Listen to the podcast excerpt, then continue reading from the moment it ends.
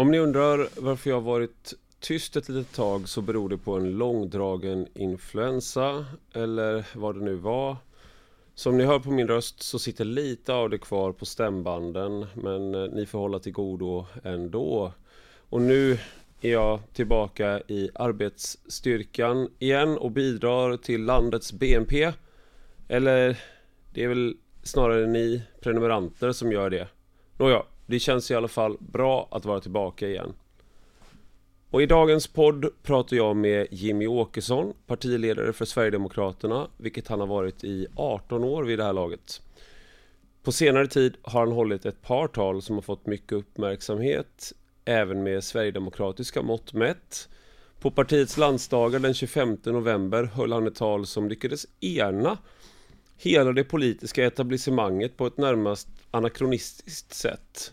Från höger till vänster enades ledarsidor och partister om att Jimmy Åkesson, nu har han gått för långt. Sjuklövern brukade SD kalla de övriga partierna, ett ord som har minskat i användning sedan eh, tidavtalet tecknades. Men visst visade talet och reaktionerna att det fortfarande finns något som gör SD unikt i svensk politik.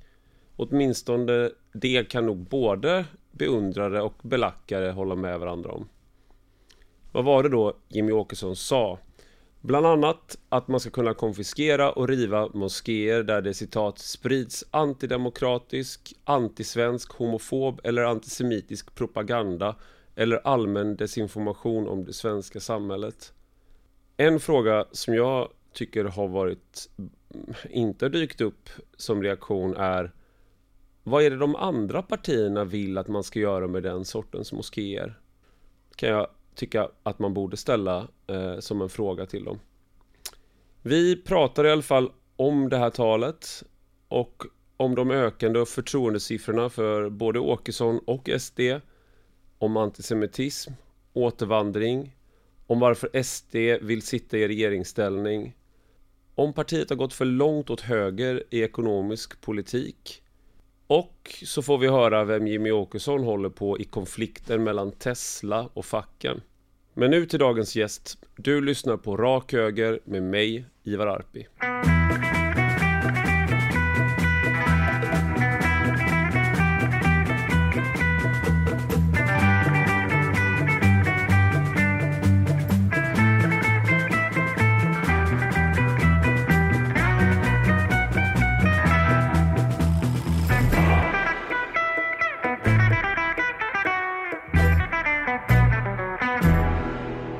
Välkommen Jimmy Åkesson till Rak Höger. Tack så mycket. Och välkommen till mig själv, till ditt kontor. Jag har varit här i ledamotshuset innan, men det här är det finaste hittills i alla fall. Det är väldigt nyrenoverat här. De har byggt om, de tog väl ett par år på sig att bygga om det här huset. Ja. Eh, Så nu är det allt helt nytt här. Ja, det är väldigt fräscht. Mm, det och får man säga. dessutom nya kaffeautomater. Helt Eh, nya. Ja. Vi har träffats bara som hastigast på, eh, i, vad, vad kallar man det, the green room på Aktuellt. Eh, Jag var, du var på väg in och jag var på väg ut. Tror att det var så. Det kan vara så. Ja, något sånt. Eh, annars har vi aldrig egentligen pratat. Jag har intervjuat partikollegor till dig och, eh, och sådär. Jag tänkte vi bara skulle hoppa rakt in i eh, ditt tal på landsdagarna som var den, eh, 25, den 25 november. Och eh, en sak som, som dök upp där, du, du, du säger så här att Islamisterna är inte längre en handfull tokar utspridda i några utanförskapsområden kring våra stora städer. De är väldigt många, de finns överallt och de har starka ömsesidiga lojalitetsband till Socialdemokraterna och vänsterrörelsen i stort. Islamisterna i Hamas och andra antisemitiska, islamistiska och antidemokratiska rörelser stöds helt öppet av representanter för Sveriges största parti, Socialdemokraterna. Och Det här har ju blivit en väldigt, en av de delarna som var mest uppmärksammad. Just att göra den där kopplingen till Socialdemokraterna. Liksom, vad, vad, bygger du, vad bygger du det på att Socialdemokraterna, du säger också att Socialdemokraterna inte kommer att kunna vinna nästa val utan stöd av islamisterna. Mm. Vad bygger du det på? Ja, det där senare om att de inte kan vinna nästa val, det har jag ju fått ta tillbaka i teorin åtminstone. För det var någon reporter på Expressen som hade gått in på SCBs senaste eh, väljarundersökning och noterat att de visst kan vinna eh, med viss marginal om vi nu inte har då flera hundratusen islamister i Sverige. Eh, och det kanske vi har. Det är väl sig en, en av de sakerna som, som gör att det här talet ändå var viktigt och att den här debatten är viktig. Att vi vet ju inte hur stort utbredd den här gruppen är. Mm. Vi vet att det finns ett antal våldsbejakande islamister som Säpo håller koll på. Men det är inte de jag i första hand träffar här, utan det är ju de som är politiska islamister, alltså som sätter islam före demokrati och individuell frihet. Mm. Eh, och hur stor den gruppen är, det vet vi inte. Och nu har jag ju kommit med då förslag om att vi ska på något sätt kartlägga det. Mm. Eh, oklart hur i det här läget, men att vi tänker lyfta det med regeringen för att vi behöver veta. Mm. Den andra delen som handlar om kopplingen mellan ja, framförallt Socialdemokraterna och islamism i Sverige. Det är, jag tog upp ett antal exempel i talet, att man har haft islamister i sin partistyrelse, man har haft islamister i sin regering. Mm. Man har ju öst pengar över olika muslimska organisationer med kopplingar till Muslimska brödraskapet, till exempel studieförbund och andra organisationer i decennier vad jag vet. Eh, ja, det finns en lång rad sådana kopplingar och det senaste då som har debatterats är ju Jamal El-Haj eh, mm. i, i riksdagen som ju säger att han tar avstånd från eh, Hamas, men samtidigt då kramas med Hamas-ledare och befinner sig i sammanhang som arrangeras av Hamas. Mm. Eh, så att väldigt, väldigt mycket tyder ju på att Socialdemokraterna åtminstone har väldigt svårt för att stöta sig med den minoriteten i det svenska samhället, för man behöver deras röster. Mm. Vad tror du då med anledning till de här eh, kopplingarna? Man får väl så väga, jag ska väga mina ord på guldvåg här. Var kopplingar tror jag är ganska neutralt. Men handlar det om att Socialdemokraterna vet att, att de, eh, liksom, de, de känner till problemen men ignorerar dem? Att de känner till problemen men kanske till och med sympatiserar? Eller är det en, eh, en sån klassisk, det här man pratar om, vi har varit naiva är, ideologin på något sätt att man helt enkelt ser vissa grupper som svagare och då är man beredd, då tänker man go lite godare tankar om, om de kanske inte upptäcker ens de här problematiska strömningarna. Vad tänker du? Ja, men den här naiviteten köper jag inte, för det är ju uppenbart. Men däremot så är ju Socialdemokraterna ett maktparti det blir ganska uppenbart. Eh, och man har ju ganska tidigt ändå identifierat det här med klanröstning och vad det kan få för betydelse i ett maktperspektiv. Mm. Och man har utnyttjat det fullt ut. Eh, och det är ju på så sätt som man kan styra Malmö år efter år efter år till exempel. För man har varit duktiga på att på olika sätt tillfredsställa de här minoriteterna som är röststarka. Och, jag tror att det är ett utslag av det snarare mm. än egentligen någonting. Jag tror inte att Magdalena Andersson sympatiserar med Hamas. Det är väldigt svårt att tänka mig. Eh, men man ser förbi det för att det är makten framför allt och det är alltid bättre att regera än att inte göra det och så vidare. Och sen får det liksom kosta vad det kosta vill, bara man får makten. Mm. Du, du, säger också i, eh, i det här talet vi behöver ett omedelbart totalstopp för etablerandet av nya moskéer i Sverige. På sikt behöver vi börja konfiskera och riva moskébyggnader där det sprids antidemokratisk, antisvensk, homofob eller antisemitisk propaganda eller dess allmän desinformation om det svenska samhället. Eh, och det här är, blev ju också en väldigt eh, blev väldigt omdiskuterad. Nu låter det som att det är länge sedan. Det här är en väldigt omdiskuterad del av talet. Sen skrev du en uppföljande debattartikel där man skulle kunna säga att du mildrade en formulering där du sa att det är inte säkert att det är nödvändigt att riva befintliga byggnader.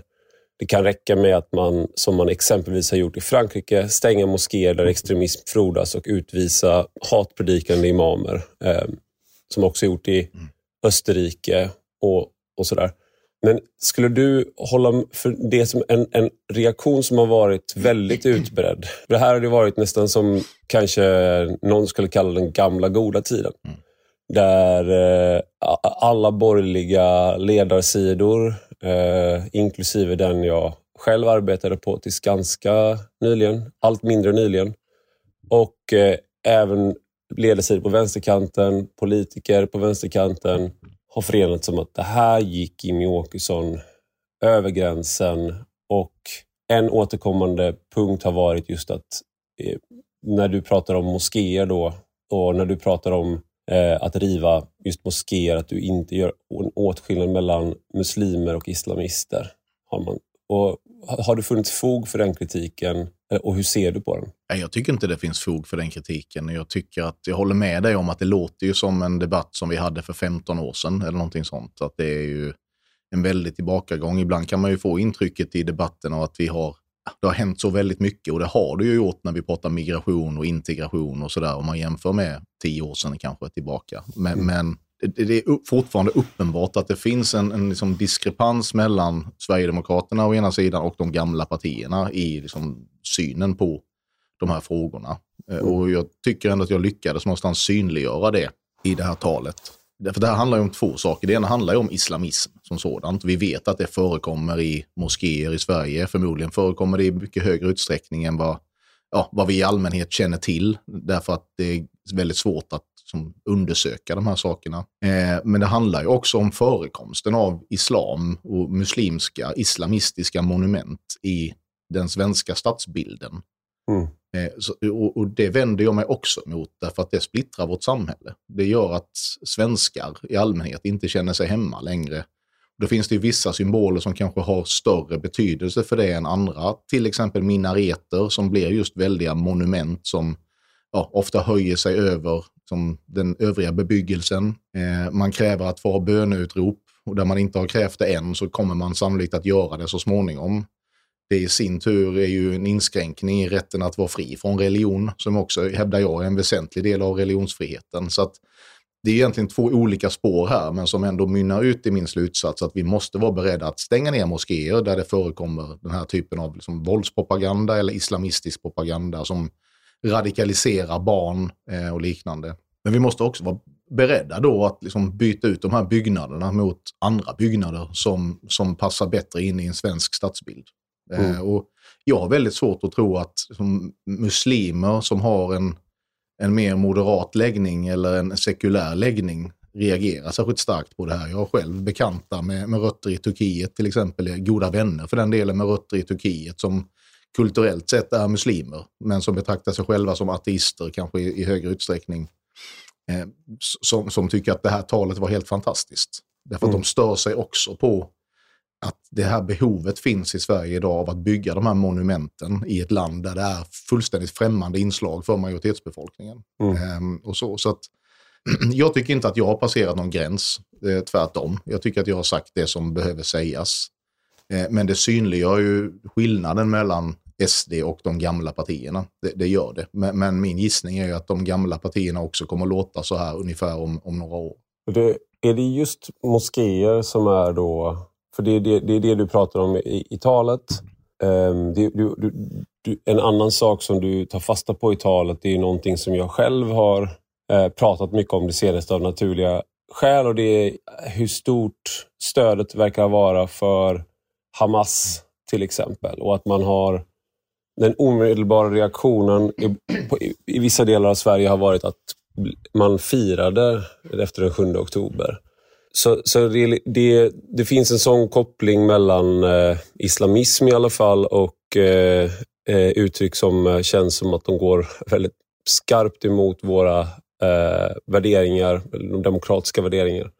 Men om man kollar på ett principiellt plan, är det liksom en, gäller det här andra religiösa byggnader eller, liksom, eller är det just muslimska religiösa byggnader som du vänder dig emot? Men, men om, ja, på ett principiellt plan, så om, om, vi förhåller oss till verkligheten först då, så, så är det ju, hävdar jag i alla fall, just liksom, eh, muslimska byggnader, moskéer eller muslimska samlingslokaler eller muslimska organisationer, skolor, förskolor som utgör det faktiska problemet idag. Sen finns det säkert undantag. Eh, det finns säkert en del kristna skolor som kan betraktas som olämpliga och extrema och, och som för konfessionella, hur man nu ska uttrycka det.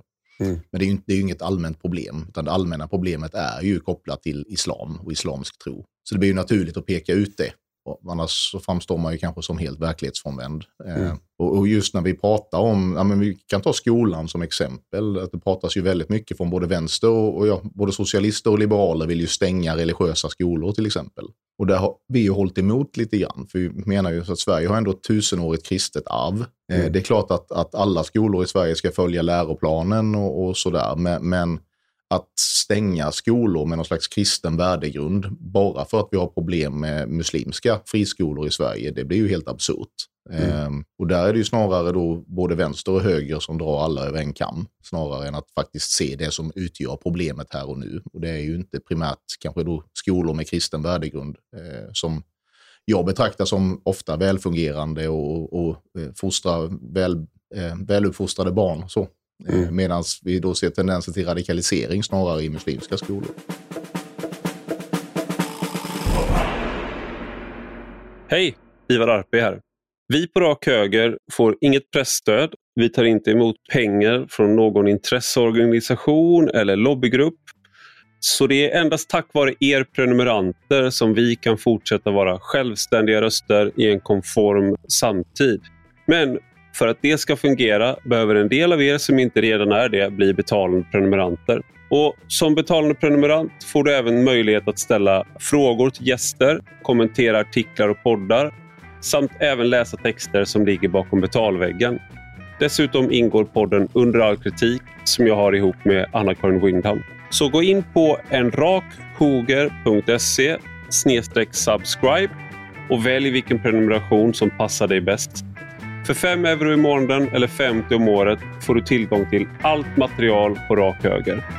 Vi hörs i nästa avsnitt igen.